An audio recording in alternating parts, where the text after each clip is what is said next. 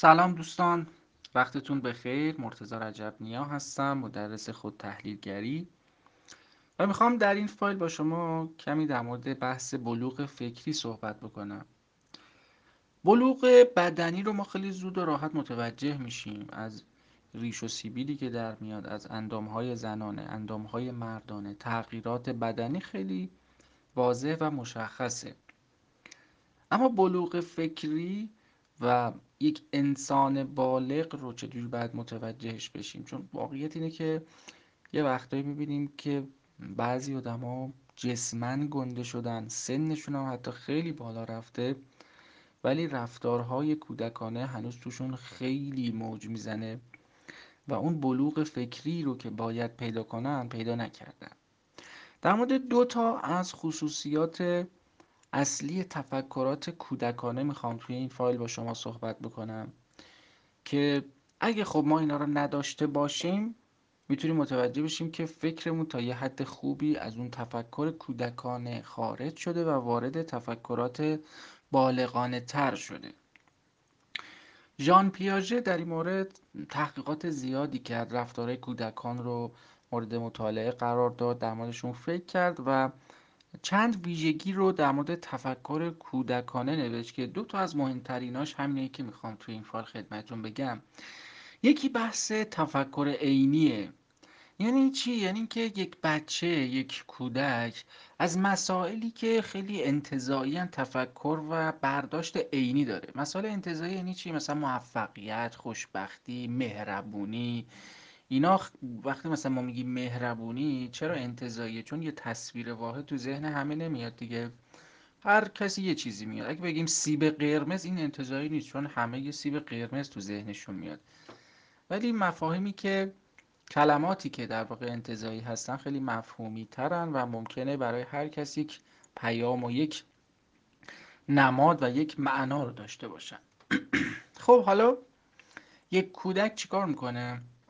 از مفاهیم انتظایی یک برداشت عینی داره. مثلا در مورد مهربونی ممکنه یک بچه بگه آقا بوسیدن یعنی مهربونی. هر کی اونو ببوسه فکر کنه که اون مهربونه. هر کی هم نبوسه از نظر اون بچه مهربون نیست. ولی واقعیت این نیست خب دیگه. واقعا که شاید یه آدمی مثلا خیلی اهل بوسیدن نباشه ولی خیلی مثلا یه فردی دوست داشته باشه.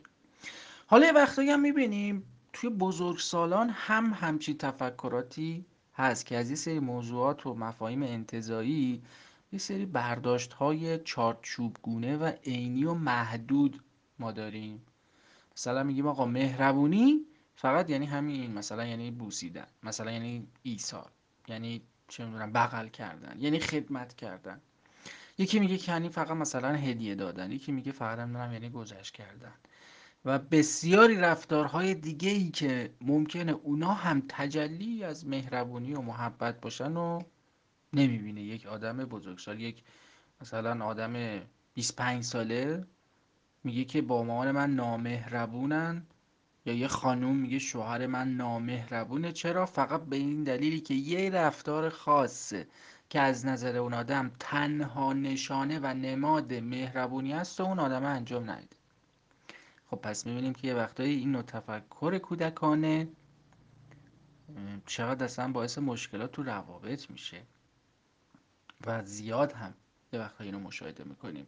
پس خود این نشون میده که هنوز به اون بلوغ فکری کامل نرسیدیم پس اولین مورد شد چی؟ تفکر عینی.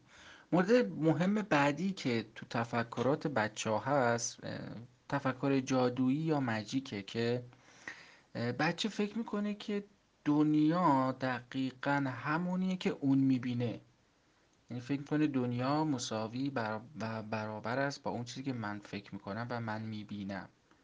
و هر چیزی من فکر کنم انگار من مثلا اینقدر قدرت جادویی دارم که هر چیزی من فکر کنم اون انجام میشه. وقتی دیدیم حتی مثلا بچه هستیم مام بابا اون دعواشون میشه فکر می‌کنیم تقصیر ماست. یعنی انقدر خودمون رو گنده می‌بینیم و موثر می‌بینیم. پس من فکر کنم که اگه هر چیزی که تصور کنم فکر کنم عین همون در دنیای بیرون هم ساخته میشه. این هم یکی دیگه از تفکراتیه که توی کودکان زیاد می‌بینیم. یعنی اصلا کلا تفکر کودکان این شکلیه. و اما خیلی وقتا می‌بینیم که توی بزرگسالان هم باز اینو ما مشاهده می‌کنیم. خب ما یه سری مثلا تکنیک ها تو درمان داریم مثل تصویرسازی ذهنی مثل تجسم خلاق و این صحبت ها اینا چیزهای خوبی هن. ولی اینا قراره که یه مکانیزمی رو در ما ایجاد کنن که احساسات ما رو تغییر بدن بعد احساسات ما که تحت تاثیر قرار می‌گیره و تغییر می‌کنه انتخاب هامون رو در نتیجه تغییر بدیم و وقتی انتخابمون رو تغییر میدیم رفتارمون تغییر کنه. واقعیت اینه که دنیا به رفتار ما کار داره و هیچ در واقع ارزشی برای تفکرات ما قائل نیست که چی تو ذهنمونه که چه رفتاری انجام میدیم تغییر ایجاد می‌کنه. پس آره یه وقتی مثلا تجسم خلاق تکنیک های تصویرسازی اگه خوب انجام بشه باعث میشه یه دگرگونی بزرگ تو احساسات ما ایجاد بشه. خب حالا وقتی حسم تغییر کرد ممکنه همین امروز یه انتخابای دیگه ای بکنم. مثلا به جای اینکه برم سیگار بکشم برم مثلا ورزش بکنم. خب یه رفتاری در من تغییر می‌کنه.